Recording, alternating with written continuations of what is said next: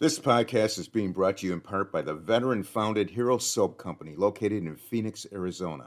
In today's environment, we must be aware of the products we apply to our skin.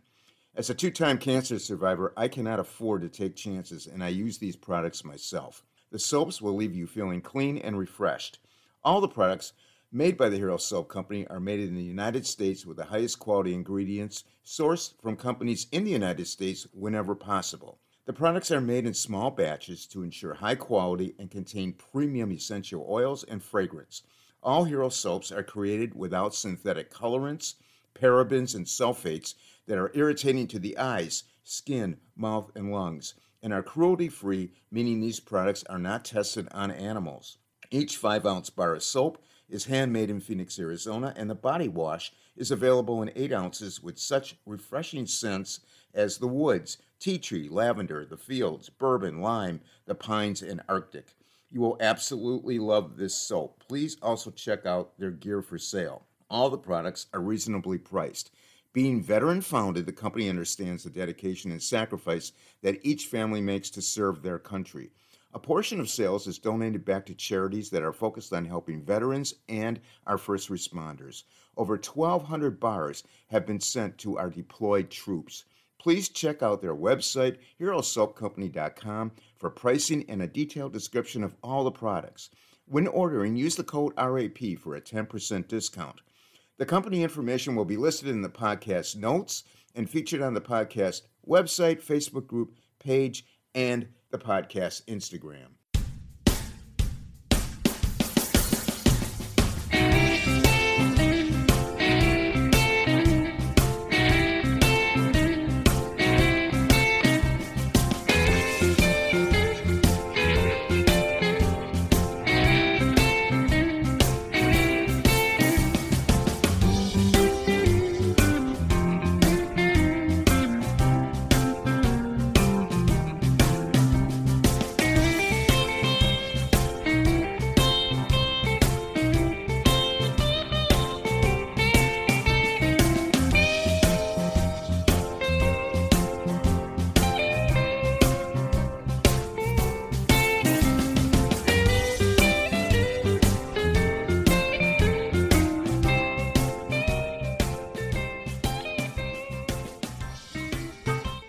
Welcome, everyone. It's a Wrap with Rap. I am your host, Ron Rappaport. Before we start, I would like to thank all our listeners, sponsors, and supporters that have helped to make this podcast so successful.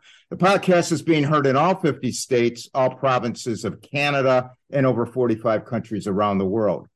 The podcast has just been ranked by Feedspot as one of the top thirty-five overcoming adversity podcasts from thousands of podcasts on the web, and is ranked by traffic, social media followers, domain authority, and content freshness. This podcast features people who have overcome life's challenges and adversities, people who can inspire, motivate, and educate us on an assortment of topics. My guest today is Patrick Moffitt. Pat is an internationally acclaimed author and producer. Pat served as Vice President of Global Logistics and Customs Compliance at Vox International Corporation from nineteen eighty to twenty seventeen. He began his career in the bill of lading department for an ocean cargo carrier at just seventeen years old. After serving in the United States Army for two years, including fourteen months in Vietnam, Pat re-entered the business world and held high positions in the international trade world. Pat is the author of the critically acclaimed book, Fortunate Soldier, about his service during the Vietnam War, one of the few comedies ever written about the conflict. Pat's second book, Ice Cream in the Cupboard, is about his family's struggle with early onset Alzheimer's disease. This book has also been translated into Spanish and Chinese. In twenty nineteen, Pat brought his book to life with the award-winning film Ice Cream in the Cupboard, which can be viewed on Amazon and many other platforms. Pat has received numerous awards for his work for raising awareness and providing support for the caregivers and loved ones of early onset Alzheimer's victims. Pat is here with us today to do what he is passionate about, raise awareness, and provide support for caregivers and individuals diagnosed with early onset Alzheimer's disease. Welcome, Pat, to the podcast. We're so glad you can be with us. And also, I want to thank you for your service to our great country. Uh, thank you, Ron. Good to be here with you. Great to have you. look really looking forward to discussing this subject with you. Tell us about your wife, Carmen, uh, before she uh, attracted early onset Alzheimer's, and what your life was like before Alzheimer's started in nineteen ninety-eight. Well, life was uh, fairly normal. We, uh, uh, young couple working hard. Uh, she was working in the school system. Uh, of course, I was in logistics, as you just mentioned. Um, we had a couple of bumps in, our, in the road in our uh, earlier days. In the nineteen eighties, we separated for a few years and then wound up going back together, and uh, got the kids raised. And, and uh, life was just, you know, topping over. We were having just a great marriage again, and things were wonderful until nineteen ninety-eight. No, nineteen ninety-eight. Pat, tell us what age group is affected and how many people are affected with this early onset Alzheimer's in the United States. Yeah, my, my focus is to work with caregivers and so on is, is the early onset category. And uh, that group is sixty-five years old and younger. So, but you'll you'll see people sixty-seven, sixty-eight that get this. It's still a young sort of case, but the majority, when they count the numbers, or, you know, sixty-five and under. Right now, we have, uh, it's usually about three to five percent of, of the um, uh, total Alzheimer's population. So in the United States, we have five million Alzheimer's cases. So the range would be about two hundred fifty thousand or so uh, early onset, which is, you know, a, a fairly big number. Yeah. Uh, when I was uh, researching it, I even got figures ranging from two hundred twenty Uh, to six hundred forty thousand. So, yeah. so can you tell our audience the symptoms we need to be aware of, of early onset Alzheimer's?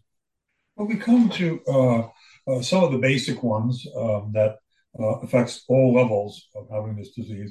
What's such thing as memory loss, difficult adding and subtracting, uh, not be able to do daily functions, uh, personal hygiene uh, starts to be uh, compromised. Um, it, it's uh, you kind of withdraw from work and, and being in mixed company, uh, confusion. And, and really one of the big ones was with early onset is not only aggressive, but violent behavior. And, and that that's a big one. Now, since early onset Alzheimer's cannot be prevented, uh, what can we do to, pre- to uh, reduce the risk? Well, I always say that, you know, the um, have a good uh, diet. You know, exercise regularly, and these are these are more or less things that would be involved in other diseases as well. Uh, but the, the big one that I point to is um, be mentally active, and by that I mean Sudoku, crossword, just reading, word find. I, I tell people that are getting older. Uh, that, you know, don't sit in front of the T V and watch quiz shows and, and soap operas all day. That's not good. You're opening up the door uh, for dementia when you do that. So you need to stay active. Right, right. And, and those word games uh, help a lot, I'm sure. I see, yeah, a, lot oh, of, yeah, I see a lot of older people playing. Uh, yeah. playing yeah, especially if they have today Sudoku, and that really tests you. Yeah. Now, how is early onset Alzheimer's diagnosed? How do they diagnose it?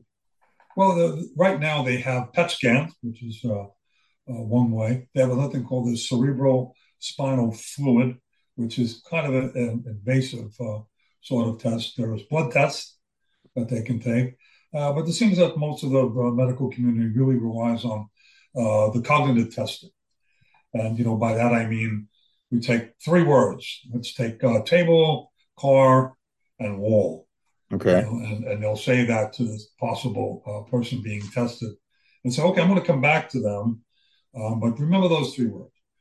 And the person that's testing will talk about the weather for a minute or two and say, "What were those three words again?" And the patient with dementia or Alzheimer's has a struggle with it; can't remember them. Maybe one of them or two of them, but never remembers all of them. Right, so that's always a big concern. So a so lot of cut. Those are, there are tests like that. That's the cognitive approach. Any blood tests that they have? Yeah, there is a blood test. Yeah, a blood test can be done. It's called a P T A U two one seven is, is the one that, that can be tested. And I, I won't get into any, any of the technical stuff with it, but you know, it, another way for uh, being uh, diagnosed. So before Carmen, your wife, had shown signs of early onset Alzheimer's, Pat, did you even know anything about it? Did you even know it existed? It was it just was it on the radar at all, or not really? Well, I, I knew it existed, but of course, so much of America right to this day, and that will hear this broadcast at some point, um, will be shocked to hear that, what? Under sixty-five?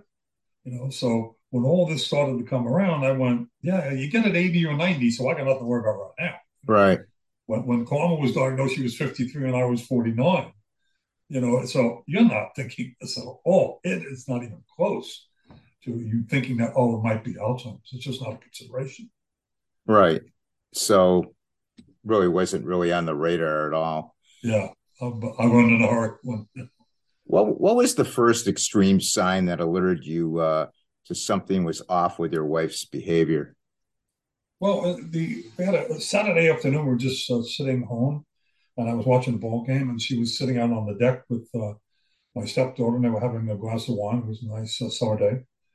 And um, suddenly she just burst into the room, had a glass of wine in her hand, threw the wine in my face, and said, you know, you you you paid for my girlfriend's funeral. I can't believe you did this. Why'd you do? Just yelling at me. Let me take a very brief moment out to alert all our patients and caregivers out there that Rare Patient Voice, a supporter of the podcast, is paying for your input. Patients sixteen years and older and caregivers, family, and friends of any disability, disorder, syndrome, illness, or condition have the opportunity to express their opinions through surveys and interviews to improve medical products and services. Who knows your journey better than you? Rare Patient Voice puts you in touch with researchers who are developing products and services that can help you and others with your condition. These researchers need input of patients to develop products and services that have significant impact on patients' lives. Over the past nine years, Rare Patient Voice has paid patients over ten million dollars. When you join Rare Patient Voice, you may be invited to participate in interviews, surveys, or online communities where you will share your insights. Rare Patient Voice usually has hundreds of studies running at any time, so there are many opportunities to participate. You will earn one hundred twenty dollars per hour for participating in these studies. By making your voice heard, you are a catalyst for change. Rest assured, your input will be used to help other patients like you. There is no cost at all to you, the participant. You can get more information and sign up by clicking the link in the sponsor's notes. Stepdaughter was looking at me like, I, I didn't know. I don't know. She just stood up and ran. Right. So this is crazy. What's going on? Yeah. You know, and, and of course, this was she was referring to a girlfriend of hers that I had dated way back in the eighties when we were separated, and, and that was old old news. And how this snapped like that, and and a couple of social workers that I began early with with Alzheimer's said, you know, early onset is it's a light switch, it just goes, and you have to be ready for it when it does, and that's so true. So we dealt with that, and of course, ten minutes later. Right? She didn't speak or do anything. And within an hour, she seemed like nothing had happened. So I said, okay, it's a little weird, but maybe she just had a, a bad scene going on. Maybe it was the wine. I don't know. So, or maybe a bad night. Maybe, maybe she was waking up from a bad nightmare or something, right? Oh, um, yeah, absolutely. Yeah. Who, who yeah. knows? So did you contact Carmen's doctor to see if there was any uh, underlying health issues when all this well, was going on? Yeah, I, I thought, I said, that this, you know, of course, again, I'm still at the, on the level of not even considering Alzheimer's, so I'm just looking everywhere else. So I contacted the local uh, internist, and I said, what do you, what do you think about this behavior? And he said, well, you know, sometimes, you know, uh, uh, vitamin B six, deficiency of vitamin B six, uh, vitamin B twelve, you know, so, okay, so I got the vitamins, bought vitamin B twelve, B six, you know, and I, then I went to her obstetrician, and I said, you know, what, you know, what do you think this is menstrual? You know, is it, is this something that changes in life? And he said, no, she's too young for that. I don't think. He said, although those things, because, you know, menopause does come with some uh, aggressive behavior uh, in all women that get to that yeah. stage in life. And, um, and he said that, uh, no, he said, I've had her exam all going. She seemed fine. I don't think it's in that direction at all. So then I was totally lost because I couldn't find anything else. Right, right. So I think the gist of that is if you can't find answers, just keep looking, right? Keep right, asking. Exactly. Yeah, yeah. Yeah. Yeah. Is there any uh, any history of Alzheimer's in the family? Well, when I got into the, started to write uh, Ice Cream in the Cupboard and came up with the whole idea to frame it out and all, there was nobody in the family that remembered much about um, Carmen's parents. Uh, I knew her mother had died uh, of uh, breast cancer. Carmen was about fifteen. I remember her telling me that she was very lucid uh, before she died. And, um, but no one seemed to know much about the father, except for the fact that he was an alcoholic. And he died in a nursing home. So I got a hold of one of the aunts in the family down in North Carolina. She had been raised down in uh, uh, Fort Bragg, uh, North Carolina, so the eighty-second Airborne Division brat. And uh, I got a hold of one of the aunts, and I said, was there any, Emilio was her father's name. I said, was there anything odd about him at all, you know? Uh, so I said, she says, well, you know, he drank all the time. He was always drunk, you know. I said, but how about his behavior? He worked. He was, he was a garment cutter. The old thirty-seventh Street in Manhattan, in the garment district. And she said, well, there was something there. She said, you know, he went out to lunch several times and couldn't find his way back to work. She said, I come to think of it, there was a couple of times he left the building, he couldn't find his way home on a subway. He rode the subway for four or five hours until somebody found him. So no one, everyone looked at it, it was just alcohol that was doing this. It wasn't the alcohol. It could have been a good mixture of that. Yeah. But certainly this had uh, Alzheimer's connected to it. Kat, tell us how you found out about her actual diagnosis. How did, when, when was she actually diagnosed with this? Well, uh, the if I were, there were some things that were going on, you know, in the house, some of the forgetfulness and the behavior, and it was uh, it was really bad. Um, and, and she came home one day and she said, you know, can I sit, sit down? I want to talk to you. And I said, sure. And I sat down and she said, um, I have a touch of Alzheimer's. I said, a touch. I said, isn't that kind of like being a little bit pregnant? Yeah. She said, no, I have I have full-blown Alzheimer's. I was told today. And so I, I had come to find out that uh, uh, she was uh, in the school system where she was working. It was an elementary school. And everything that Carmen was doing at the time, she was so good at it. She was a budget administrator. And completely forgot to do the school budget. When they asked her for it, she went, I, I don't do that. And then she was taking care of the bus passes for the kids at school, gave the wrong buses to the wrong groups. Kids were going this way and that way. Uh-huh. Uh, and a couple of times the parent would go and say, listen, don't put my daughter on the bus today. I'm coming to pick her up. We're going shopping. And they were talking to Carmen. She hung up the phone. That call no longer existed. So the child, of course, would get there on the bus at home and there was nobody home, sit on the steps. They woke up for neighbors. They called the police. And this happened a couple of times. So they it all zeroed back to Carmen's phone in the elementary school.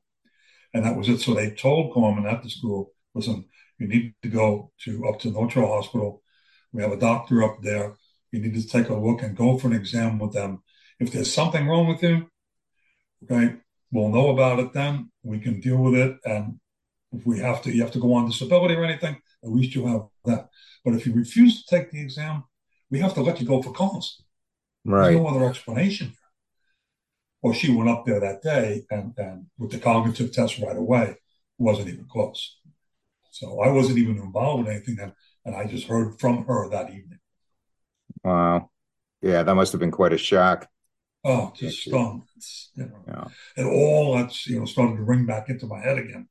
Of all the places I was tracking around trying to figure out what could this be, it all came down to that yeah. final answer. Yeah, it all it all fell into place. So yeah. Can you explain to us the changes that you as a caregiver or all caregivers of, of uh, early onset Alzheimer's or Alzheimer's that you have to well, make uh, to accommodate the patient uh, remaining calm and steady? Uh, what kind of changes do you have to go through? Well, you... you You know, you really have to um, be able to take care of all of the family business. You know, there, there are, you know, what documents do you have? Where are things located? Um, and and in trying to keep the patient on uh, a, a a good, solid level. Uh, and, you know, not everything is where you have to, you know, quit, don't quit your job and stay home. She was good for quite a while being by herself. There was nothing too drastic. She never left the house. Uh, or if she walked the dog, she knew how to come back to the house, and, and all was fine. So it's not until you reach that stage where you started to see some bad things going on that you really have to uh, consider all these things and and see what best to do with her, and especially if you can get a, a caregiver uh, to work with you. Don't take it on yourself. Get the family involved, create a team. That's what you have to do, and then to work with her. How many how many years was she pretty like pretty good where you didn't have to worry about all that? Unfortunately, only about two. Wow. Uh, um, because um, it had reached the point that the violent behavior got so bad, the Alzheimer's daycare center called me up and they said uh, she was only there about two months, and they said, "Mister Moffitt, we have, your wife has to be removed." And I said, "What? What happened? I thought we were okay." She said, "Well, she punched out a ninety-year-old man today, and he got hurt bad." Wow. "And the family's on the way down, and you need to come too." With a superior event in the state of New York, both the, the center and and the um, family of the one that created this violent behavior are, you know, subject to lawsuit. But the family was good. The, the old man was okay. Um, but, you know, she punched him pretty bad. His face was pretty messed up. And this is, so they said, that's it. You know, we're done. Yeah. Nothing more we can do. We're risking so much here. So I just had a discussion with the doctors, and they said, the only thing you do at this stage is that, first of all, you're wearing down. You know, your blood pressure is skyrocketing. Your blood count is awful. You've lost a ton of weight. And that's why you're pouring too much into this. And, you know, every, especially the spouse or every husband or wife thinks, listen, this is my wife, this is my husband. No one can take care of them better than me. Right. And you're very adamant about it. And then some people will try to help you and you push them away. So they said, the only thing you can do now, you have to send her for psychotic drug testing, antipsychotic drug testing at this special hospital we have on Long Island. So I said, well, what, what do we hope this is going to result in? Well, first of all, we've got to get her calm. Everything else isn't working. And once we get her calm, hopefully we want to find out what cocktail mixture of these drugs will work. I think there were twenty-eight of them. Uh, will work to um, calm and put her in a calm state. And, you know, you take her home and then we move on to the next step. I said, okay, fine. And they said, what you need to do is take a little vacation. Don't take a guilt trip, but take a regular trip. You know, you right. need to get away, spend a little time with the family, whatever. Take a breather for these three weeks. And after three weeks were up, they called me in, and, and I met with uh, uh, two psychiatrists, a couple of social workers, and they said, Mister Moffitt, this is one of the worst cases we've ever seen. Wow. Because the, the, the antipsychotic drugs that we're giving her are very high potent. And we have to recommend strongly, it's your decision, but we have to recommend strongly that you do not take her home, that she move into twenty-four seven care immediately. She's a danger to herself, anybody she comes near, and she's certainly a danger to you. So that was sort of the decision that was made for me.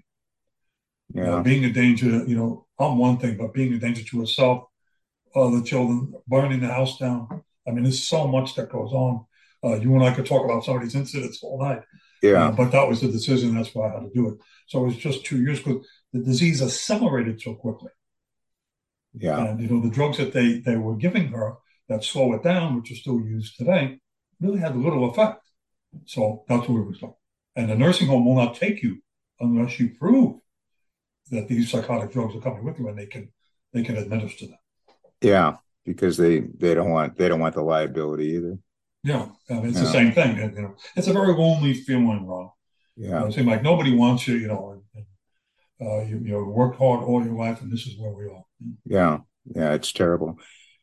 Uh, can you explain to our audience what is and what's the effect sundowning plays in your in your daily routine? This is where the sun goes down. It's getting kind of late in the afternoon, early evening. Yeah, uh, and that's exactly the time frame you pick. And it seems that the biological clock in, in the Alzheimer's and dementia changes when that time of day rolls in. I mean, I, I've listened to a couple of speeches on this, and uh, one of the things that when I was an executive, I'm not the nicest guy in the world about six, seven o'clock either. You know, I'm pretty worn down and I'm a little cranky. And, and so does, you know, an Alzheimer's patient. That's not their best time of day. So that the caregiver really has to concentrate on distraction. That's what to do with that. Take a look at some old pictures. Look at some old albums. You know, go for a walk together. Take the dog out, you know, but do things together. Don't leave the patient or the loved one, you know, sitting in a room by herself.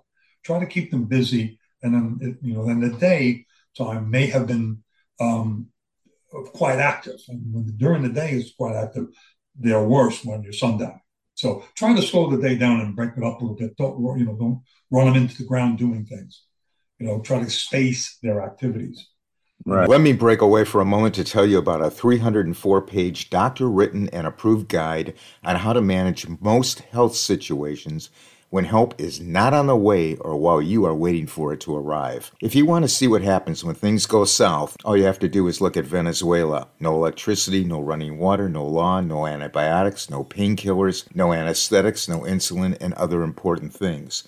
But if you want to find out how you can still manage in a situation like that, you must also look to Venezuela and learn the ingenious ways they developed to cope. The guide was written by a team of three people: Doctor Mabel Nieves, who is still working as a frontline doctor in Caracas, Doctor Rodrigo Alterio, who lived and treated isolated communities deep in the Amazon jungle, where there are no doctors or pharmacies for thousands of miles, and is currently practicing surgery at the University of Texas Southwestern Medical Center in Dallas, and Claude Davis, a survival and natural remedies expert.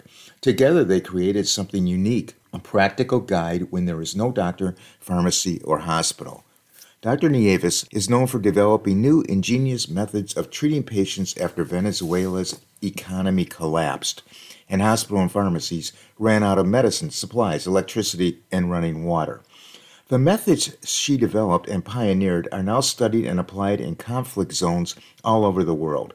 Many of these protocols and procedures do not require medical assistance, as they are specifically applied to be self-applied. That makes them extremely valuable if the medical system cannot be depended on, like during long-term blackouts and natural disasters. Now, some of the things you will find inside the guide: ten medical supplies you need to have in your house, the biggest mistakes you can make in a blackout, how to recognize a heart attack and what to do next, what happens when you take expired medications, the only four antibiotics you need to stockpile legally without a prescription, the best natural painkiller that grows in your backyard, an ingenious way to stockpile prescription medicines, including insulin, how to quickly recognize a stroke and what to do immediately afterward, what happens if you take the wrong probiotics, a simple at-home protocol for flu and other respiratory issues, and a step-by-step approach to deal with almost every skin injury and condition, how to take care of toothaches and mouth infections when you can't visit a dentist, and many other topics too numerous to mention. The guide would make an excellent gift and can be purchased by clicking the link in the podcast notes under Sponsor, which will have in-depth information about the guide. The guide sells for the incredibly low price of thirty-seven dollars for the digital version and thirty-seven dollars plus nine ninety-nine shipping and handling for the physical copy.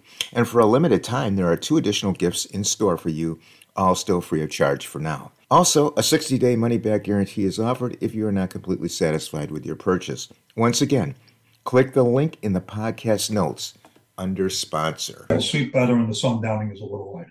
Can you tell us some stories, Pat, uh, about the violent behavior seen at, uh, with, with with this disease, especially well, they, in the older people? Can, can you tell us some stories that about that? Give our audience well, one, an idea. All right. I'd like to give you this Puerto Rico story, if, if, if that's okay with you. Sure. Go ahead. That that, that was with us. Uh, this is horrifying. And I, I just, I hate to see anybody go through anything close to this. As we were doing all this bickering and that before we had any kind of diagnosis when she got worse, I said, Carmen was from Puerto Rico, born there. And I said, um, you know, maybe we ought to get away. Let's go for a long weekend together. Relax. We'll go to Puerto Rico, you know, do a little shopping, you know, we'll, we'll just, just play loose and, and unwind. Maybe that's what's why we're doing this bickering back and forth. And I mean, every husband and wife can bicker, but this was way out of sight. Yeah. And so we got down there and, and um, we uh, we went to a uh, a restaurant called the Chart House, one of my favorite restaurants there from years ago. And I we were sitting down at the table, ordered steak and lobster. And I was looking over the side of the railing of the, of the restaurant. It was on a kind of a veranda on a second floor. And I said, well, look at these cars. fifty-eight Ford, fifty-two Chevy, sixty-one Pontiac. you know, because of the temperature down here, these cars just last forever in Puerto Rico. And I turned my head back, and I was hit in the face with a whole plate of steak and lobster. Wow. Just bashed. No reason, no argument, no nothing. No alcohol. I flipped out of the chair and went backwards and hit my head on the table behind me. Oh, and she God. ran out of the restroom. I was covered with all kinds of stuff on my shirt. I was wearing a yellow cotton shirt. And then so they picked me up off the floor. And uh, uh, I'm looking around totally dazed. She's gone. And I said to the maitre d', I said, please, let me, let me pay. She said, no, senor, that's okay. We have it. Just maybe take care of your wife. So I was running after her down the main drag of Puerto Rico, which is called Astrid Street. And I could see her, and she was moving fast, and I was running. And now you have a six-foot-three Irish guy chasing a five-foot-tall Puerto Rican woman down the middle of uh, San Juan. This is not a good thing. No. This doesn't no. look good at all. Who's who's in the wrong here? Yeah. So the police saw me, and they chased. They came up and caught up to me and her at the same time. And I said, uh, I said, senor, what, what's, what's going on? What are you running through the streets? I said, my wife and I had a little argument. Meanwhile, we never had an argument. I'm just yeah. looking for things to say that might yeah. make sense to somebody. Yeah. And she says, we have no argument. I hate you. And she just hit me again in, in the face. Oh, my God. So I said, okay, we sold the whole thing down. We wound it down. I got her in a cab. The cops were okay by that. I said, we're going right back to the, the Hilton Hotel. And we got back to the room. She laid on the bed and went right to sleep. I was shaking, shaking, Ron. Yeah. I went out on the terrace. There was, there was a, a uh, mini bar, and there were four cans of beer in the mini bar. Time to hit the mini. That's time to hit the mini bar. Yeah. I took all four cans out on the terrace, drank the four cans, and, and I, I just trying to make some sense of what just happened to me. And I started to calm down a little bit. And I figured, I'll just, let me just wait till she gets up. Well, about thirty minutes later, Carmen wakes up and walks out. She says, honey, I am starved. When we're going to eat? Oh, wow. I said, I, said I, I tried that, and you threw your food at me. She says, you know, Patrick, you like to joke around a lot. That's not a joke. I would never do anything like that. And why did you get all this crap on your shirt anyway? You look terrible. Jeez. There's absolutely no recollection of this major event with police throwing stuff, the whole thing. I got American Airlines on the phone. I said, the first flight out in the morning. You know, and I got her a hamburger. She went to sleep, and nothing happened. When we got back home, she was a little more calm, but that's when everything started to happen at the school, which I just mentioned to you before. But that was one horrible experience. I went back and told the kids, you know, Mom threw a plate at me in the restroom. And you weren't fighting, and you didn't say anything? No, I didn't. You're okay, Dad. You were fighting, you know. So I just, no one believed what I was saying. Yeah. It, you know, it, it was a horrible event. It has to be, I would imagine, as you keep getting into this more and more, you're walking on eggshells, so to speak. Yes. Sure. Oh, sure. And, and that's got to that's got to be awfully stressful for a caretaker. Oh, yeah, yeah. You know, just, I mean, you never know. You never know from minute to minute.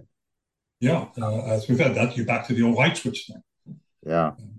Now, your wife's two sisters and brothers, uh, brother passed away from early onset Alzheimer. Uh, I assume heredity. Are there any, uh, now, today, are there any genetic tests for this? Uh, there is a genetic test. It's, it's a, um, the gene for, um, Alzheimer's is A P O E four gene. And so there's a, there is a test for that to be tested for that gene.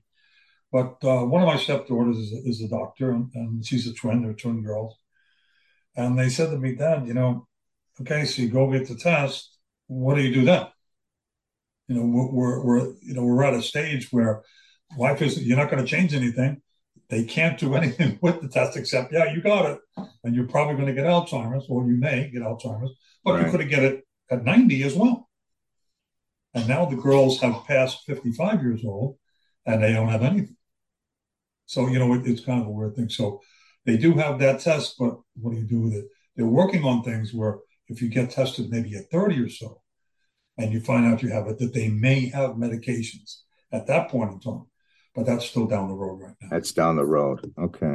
What are some of the life lessons uh, as an Alzheimer caretaker that you've learned?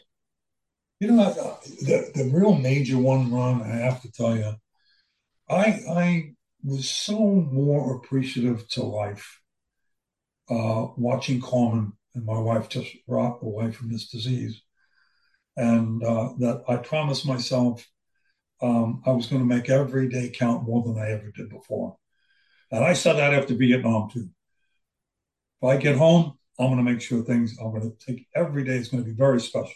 Right. And then I kind of drifted off and, you know, you do what you go about your business. This time I really meant it. So it's, it's learning the importance of life and how fragile uh, every breath that you take really is. That's what I learned.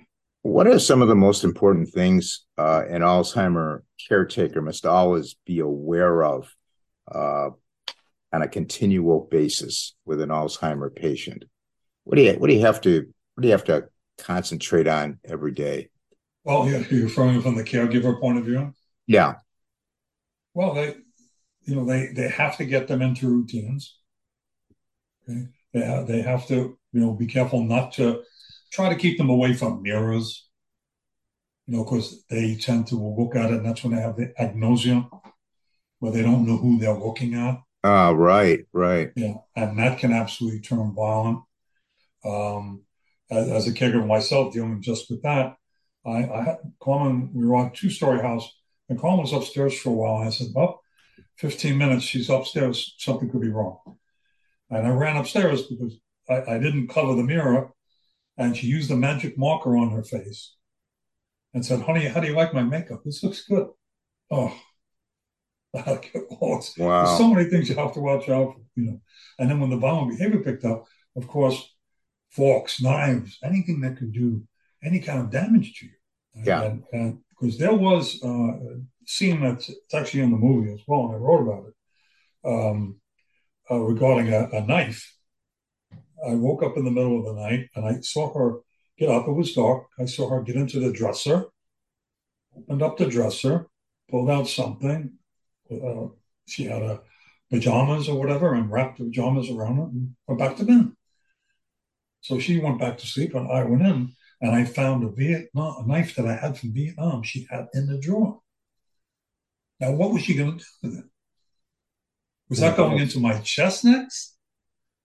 You know, that's when you know I got to get everything away from her. Yeah. So she can't hurt me or anybody else for that. What about yeah. what, what about yeah. her taking off, you know, just leaving the home and with no supervision? Oh, yeah. That, that was that's one of the biggest things that the caregivers have to deal with today with the early onset. And uh, I can let me give you a, a couple of examples for this when we talk about a caregiver. When you select a caregiver, it should be with a, a you know a, a licensed firm where people are trained to deal with the early onset version of Alzheimer's, right? Or Alzheimer's in general, if you're more comfortable with that.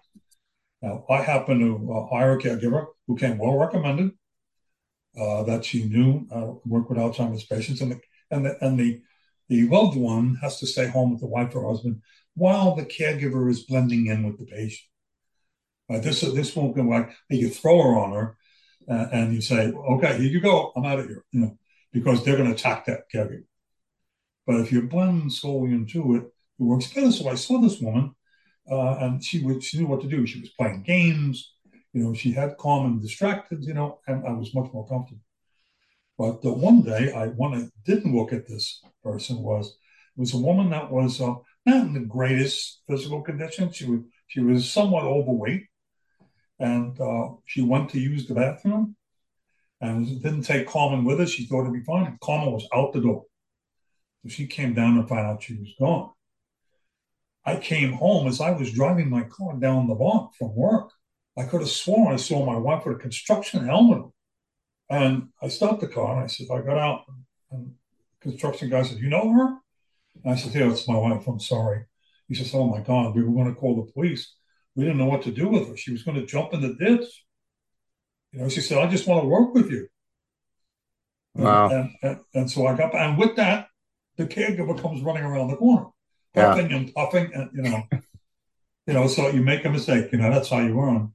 That, yeah. Uh, you know, that's not going to make sure the caregiver is his health is in some physical shape, especially for early onset. So she so had a she she had a helmet on, and yeah, they said, he said, "Can I wear your helmet?" They didn't know what to do because she's dressed beautiful. It's a beautiful woman. Yeah, she was dressed beautiful. She was talking nice. You know, they just didn't know what to do. They're just going to call police and say this woman is lost or something. Um, the case, a very sad case in uh, Pennsylvania last winter.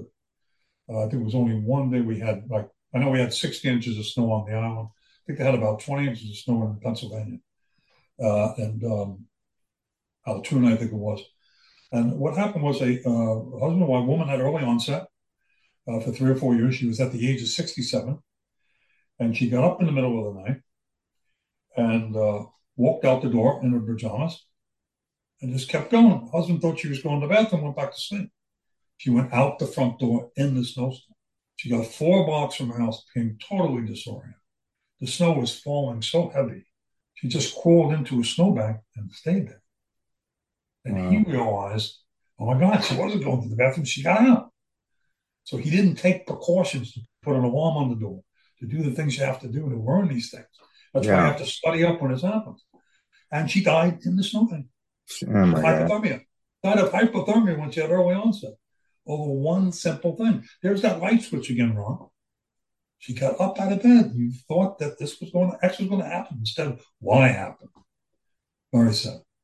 I mean, I, I know this was a while back, but did anybody uh, tell you about this kind of thing to look out for? Like, maybe you might want to, you know, take the bleach and put it up, you know, where they can't find it, or, you know, whatever, or lock the yeah. door at night. I mean, were you well, alerted? They, Do they the social workers that I, I was with on the island, yeah. yes, they were they were very good that way. You know, told me keep an eye on this, keep an eye on this, and they would always check in on the phone and make sure I was okay with these things. But you know, sometimes out in, in the country and places like that, they don't they don't do that. They don't get recommended, right? They don't get any recommendations, and that's sad because that was yeah. a simple matter. That woman's life could have been saved. Oh, and absolutely. Just a simple foot alarm on the door. Absolutely. Yeah, but Pat- yeah, you do need that guidance, and that's one of the reasons that I do the things with you right now. Yeah. Someone yeah. will learn something from this. Exactly. Exactly. And there's people who are going to be listening to this all over the, the world and yeah. who don't, and don't, may, don't Ron, even know. An elderly case up in the Bronx last year, there was two guys. They were friends. One was eighty-seven, one was eighty-eight. The eighty-seven-year-old had Alzheimer's. The eighty-eight-year-old did not. In the middle of the night, the eighty-seven-year-old went down to his friend's room. They weren't in the same room. Banged his head on the floor and killed him. Went back to his room and went back to bed. So they found the other guy on the floor in the morning. And until they saw, checked the cameras, nobody heard this guy even moving. They saw him go down there and come back. Wow. You know, and he had Alzheimer's. Wow. Woman up in, in, in Massachusetts. One more. I'll give you one more. Okay. Woman, uh, one hundred, and a roommate's ninety-nine years old. The ninety-nine years old does not have Alzheimer's, the one hundred-year-old does. So the ninety-nine-year-old woman's son comes in and says, listen, this woman keeps threatening me every day. I don't want to be here. Can't she get me out of this room? You know, because, well, she hasn't done anything. It's, I think you just guys are rambling and walking like two little old ladies, you know. She said, no, this woman, she, you don't know what she says to me during the day when you're not here and there's nobody around. She's constantly threatening me. Well, two months later, they found the, the nineteen-year-old woman dead on the floor, right? And a, a plastic bag from a, from a waste paper basket, right, was put around her neck and just closed it. Then the one hundred-year-old woman had killed the ninety-nine-year-old. Oh, my God. With, with the plastic bag. Wow. And the son had to live with that decision by not moving. So, and those are elderly cases. Now, are they every week wrong? Absolutely not. But there's a lot more out there than whatever gets reported. Yeah, but who knows? We probably don't get all the stories, obviously. Oh, no. A lot of it's, you know, just uh, swept under the rug. If they can check a box that says, ah, dementia involved. Okay, next phone call. Yeah, yeah. But who's going to carry that message forward? So maybe we get a chance to save somebody along the way. Absolutely. Or at least alert people to, to what's going on. Pat, what prompted you to write Ice Cream in the Cupboard? Uh, make yourself vulnerable out there, put yourself out there. And how long did it take you to write the book? Uh, it took uh, just about five months, uh, and it was it was it was so much more fresh in my mind because everything had just happened, and um, when uh, the, the real inspiration, of course, was, you know, Carmen's, I, I didn't plan to write a book, but when Carmen's two sisters and her brother said, what is this? What, how can this four out of four siblings, all in their fifties, died in their sixties? You know, it, it's just mind-boggling for me. And, and people that will hear this on your show will say, I don't even even heard of that. And, and they're not, again, they're not every day, they're not every month, but they're out there. And don't forget all the things that we deal with on these percentages that we talked about before, they're really worldwide. Usually four percent of any population of Alzheimer's in any country is going to be under sixty-five. But those stats are never keep, uh, keep, kept anyway. Yeah. But when, when it's when it affects you, then it's, that, that's yeah. just not one percent, that's one thousand percent. Yeah, then you, that's right. Now, the book Ice Cream in the Cupboard has been translated into Spanish and Chinese. Tell us how that project is going. Well, the uh, Spanish book, basically, I've been uh, sending them down to the Alzheimer's centers in South America and Central America, uh, where they have, you know, very uh, difficult facilities, uh, if, if anything, to take care of the patients. Nothing like what we have here. Um, so that's doing well as far as that goes. That's more or less don't anything on my part. Um, but the uh, Chinese version, which I did in, uh, had it done in uh, traditional and simple Chinese, uh, I've not been able to find a publisher for that. So uh, that's still a struggle ongoing. Any idea how many, I think the stats are the same, that many people in China, probably a, a lot, there's a lot of Alzheimer's. Well, it, it's got to be overwhelming number. Yeah. And don't forget the Chinese for years have been saying, listen, I don't know what you guys in America are doing with this Alzheimer's. This is just part of aging. What, what's all this big project you guys are working on here? Yeah. They only had one treatment set in Beijing and one in Shanghai. They've got to have hundreds, hundreds of thousands of cases. Oh, my God, yeah. But, but one of the things that was done in that case, Ron, I, I talked to a doctor. Uh, I was going back and forth to China all the time uh, in the logistics part of my job. And I met a doctor one time when we were talking, and he said, uh, you know, He said, oh, the Chinese, don't, they don't, this is a stigma. If someone yeah. finds out that you have Alzheimer's or this dementia behavior, there won't be a wedding. If it's a bride and groom and the groom's got dementia in his family, no wedding. Business deals, no business deal if they find out they have dementia on one side. And, and, if, and if they're in the house and the patient, the caregiver's got to go out and it's a phone, they just tie him to a chair. You know, so that's, again, you know, now it's improving. They're addressing this now. I think they're getting back into medications. And so hopefully that'll come along. That's good. You wrote the name Ice Cream in the Cupboard. When I when I got back from that trip to Puerto Rico, uh, is I said, what am I going to do? Uh, where am I going to go? No one believes me. And I we went uh, food shopping, and I left Carmen with the food to put it away. I went to the dry cleaners, and I came back, and I noticed the pantry, which she called the cupboard, from coming up in North Carolina. I said, some of this white liquid coming down. yeah. Coming the bottom. And I opened up and I followed the shelves up. And I, I opened up a bushel of canned goods, and there was a deflated box of Breyer's vanilla ice cream. And I said, I have to get this woman to a doctor somehow, because she said, there's something wrong with you. There's nothing wrong with me. These things you told me I did, I never did. Yeah. Why are you making these things up? Why are you doing this? You know, so that was kind of the core or the pivotal point. So I had to name it Ice Cream in the Cupboard. Oh, absolutely. Yeah. Now, you wrote the book Fortunate Soldier. Tell us about yeah. that book. And I understand it may become a screenplay. Yes, I, I, I'm going to be signing a contract probably tomorrow or Friday um, with a screenplay writer. His name is uh, Liam Malone. Um, him and I met when I was filming Ice Cream in the Cupboard. And he said, I read this book, and he's only in his forties. He knows very little about Vietnam War. And he said, I absolutely love this book. I laughed and cried, laughed and cried all the way through it. And he said, you know, he said, I'm a screenplay writer, and maybe we can put something together. So I said, okay. And I, I had my hands full with Ice Cream in the Cupboard. And I said, you know what, we'll stay in touch. So he got in touch with me, you know, about uh, three or four months ago, and we started this routine. And, and he's a uh, Writers Guild of America. He's a union writer. So I actually had to join the union in order to sign him.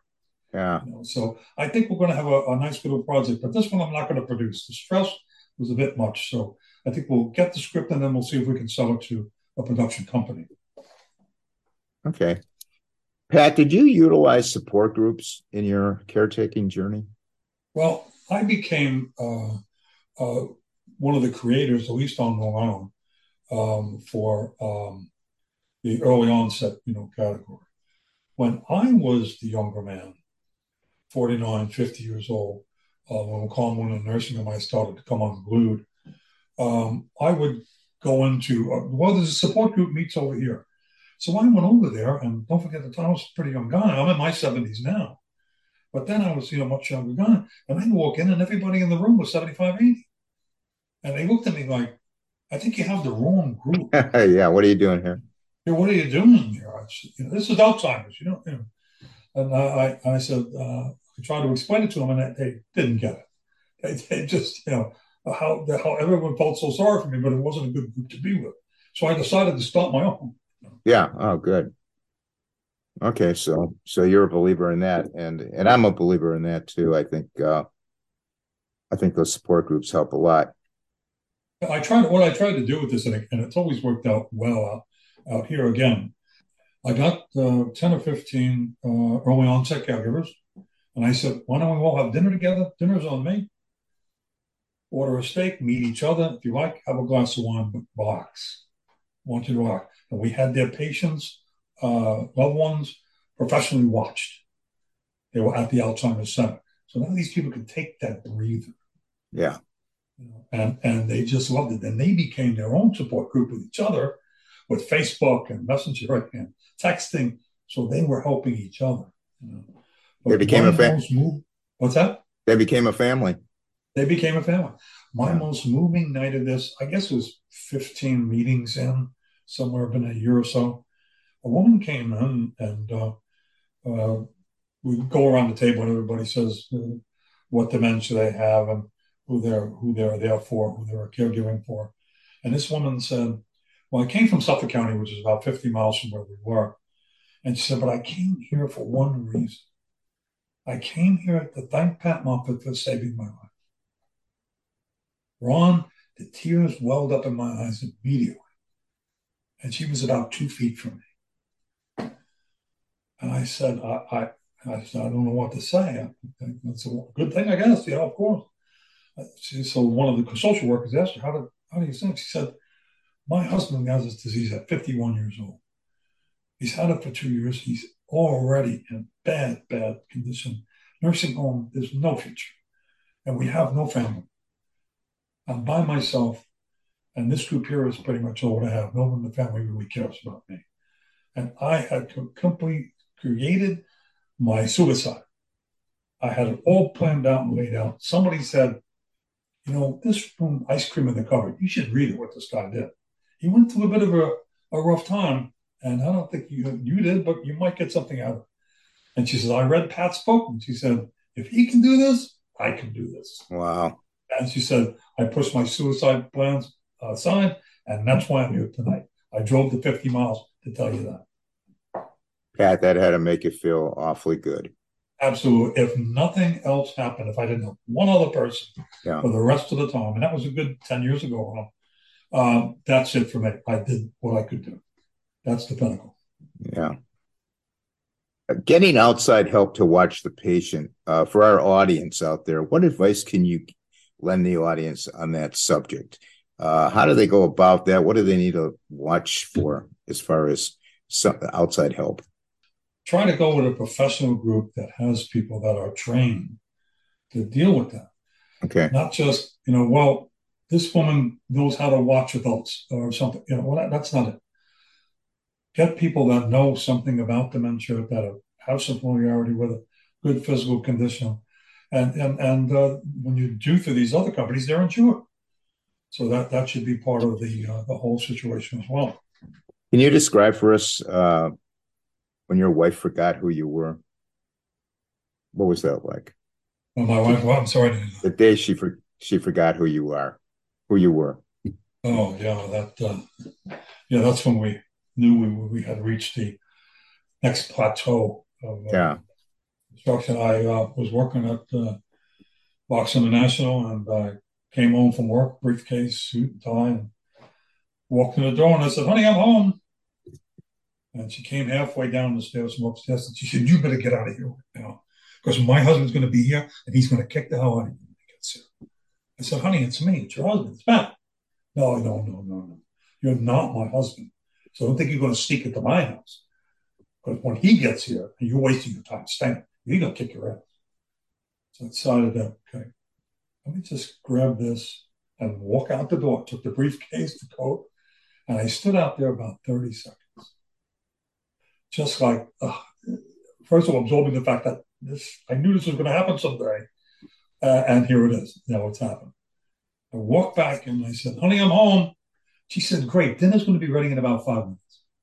Wow. And thirty seconds went by. And that's what this disease does. I was shattered. Speak to the phrase, and I think a lot of people have heard this, if the caregiver doesn't take care of himself, Alzheimer's can claim Alzheimer's can claim two victims, patient and caregiver.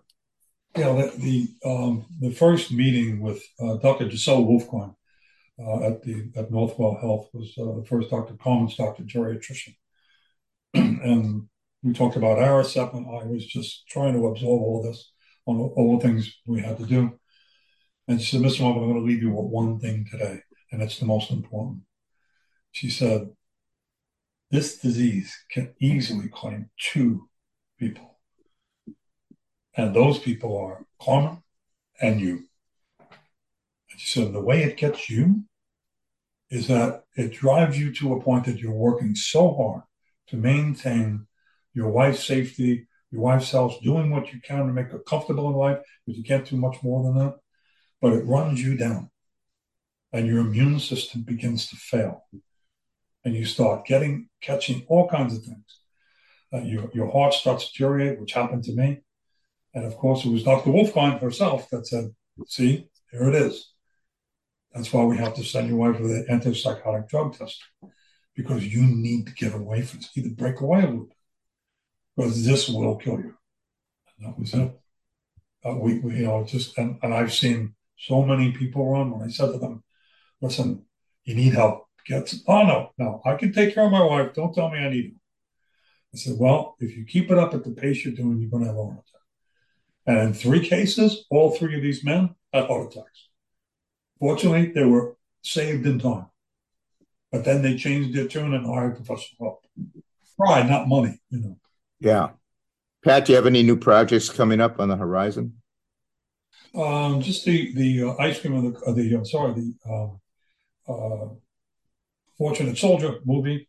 Uh, that's the biggest thing. Uh, uh, that's a you know another great message. I think that trying to bring some levity to Vietnam is what I need to do. Uh, and the uh, you can't put two million guys through a, an entire war for ten years and not have a few funny things happen. And that was pretty much what my tour was, to to a great degree.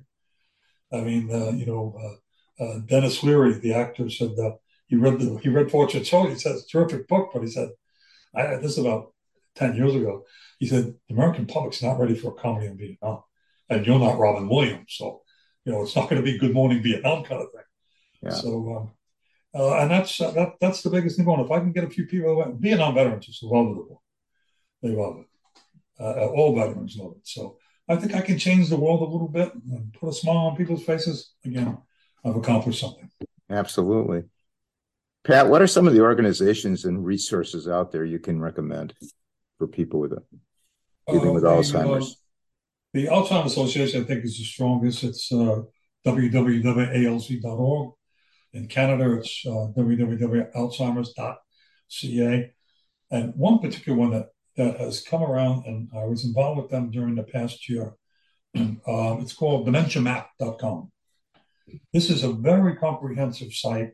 Um, all kinds of things about caregiving, and, and uh, uh, I was just very impressed by it. So Dementia Map dot com is, is one of my favorites. Okay, Dementia Map dot com. Map dot com, yeah. Okay. For those out there facing this disease as caregivers, uh, what lasting advice do you, can you give them? What words of wisdom can you give them? Well, I have to stay on the fact that you have to take care of your health. Use patience. And I was a guy that had no patience at all. I had to flip my life upside down uh, to try to deal with Carmen. It was a difficult task. So if you're not patient, you better get used to it. That's that's the big badge of courage that uh, you're going to have to have. And take care of your own health. Make make good decisions. Think about it. And, uh, you know, create a team. Get, try to get your family involved. Try to get what people fell in at certain times so you get that break. Again, it'll help your health if you get someone in to give a break up the consistent pressure that that caregiver gets on themselves. So those are my rec- recommendations. Okay. How can people contact you, Pat? Uh, you go on pat moffitt dot com. You leave a message there. Uh, you can go on ice cream in the cupboard dot com. Or you can go to the Ice Cream in the Cupboard Facebook page. You can leave a message there. Okay, so the main ones are uh, pat moffitt dot com yes, and ice cream in the cupboard dot com. Uh, Pat, I want to thank you for being here and sharing your story. I know uh, what you've been through is unbelievably challenging, to say the least.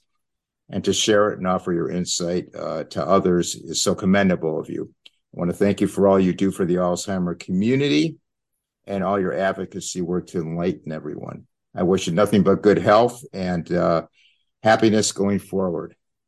Thank you, Ron. And this is a great opportunity. Again, this is, you know, uh, um, getting the word out, uh, getting uh, uh, the world a little more known in this uh, early onset uh, category.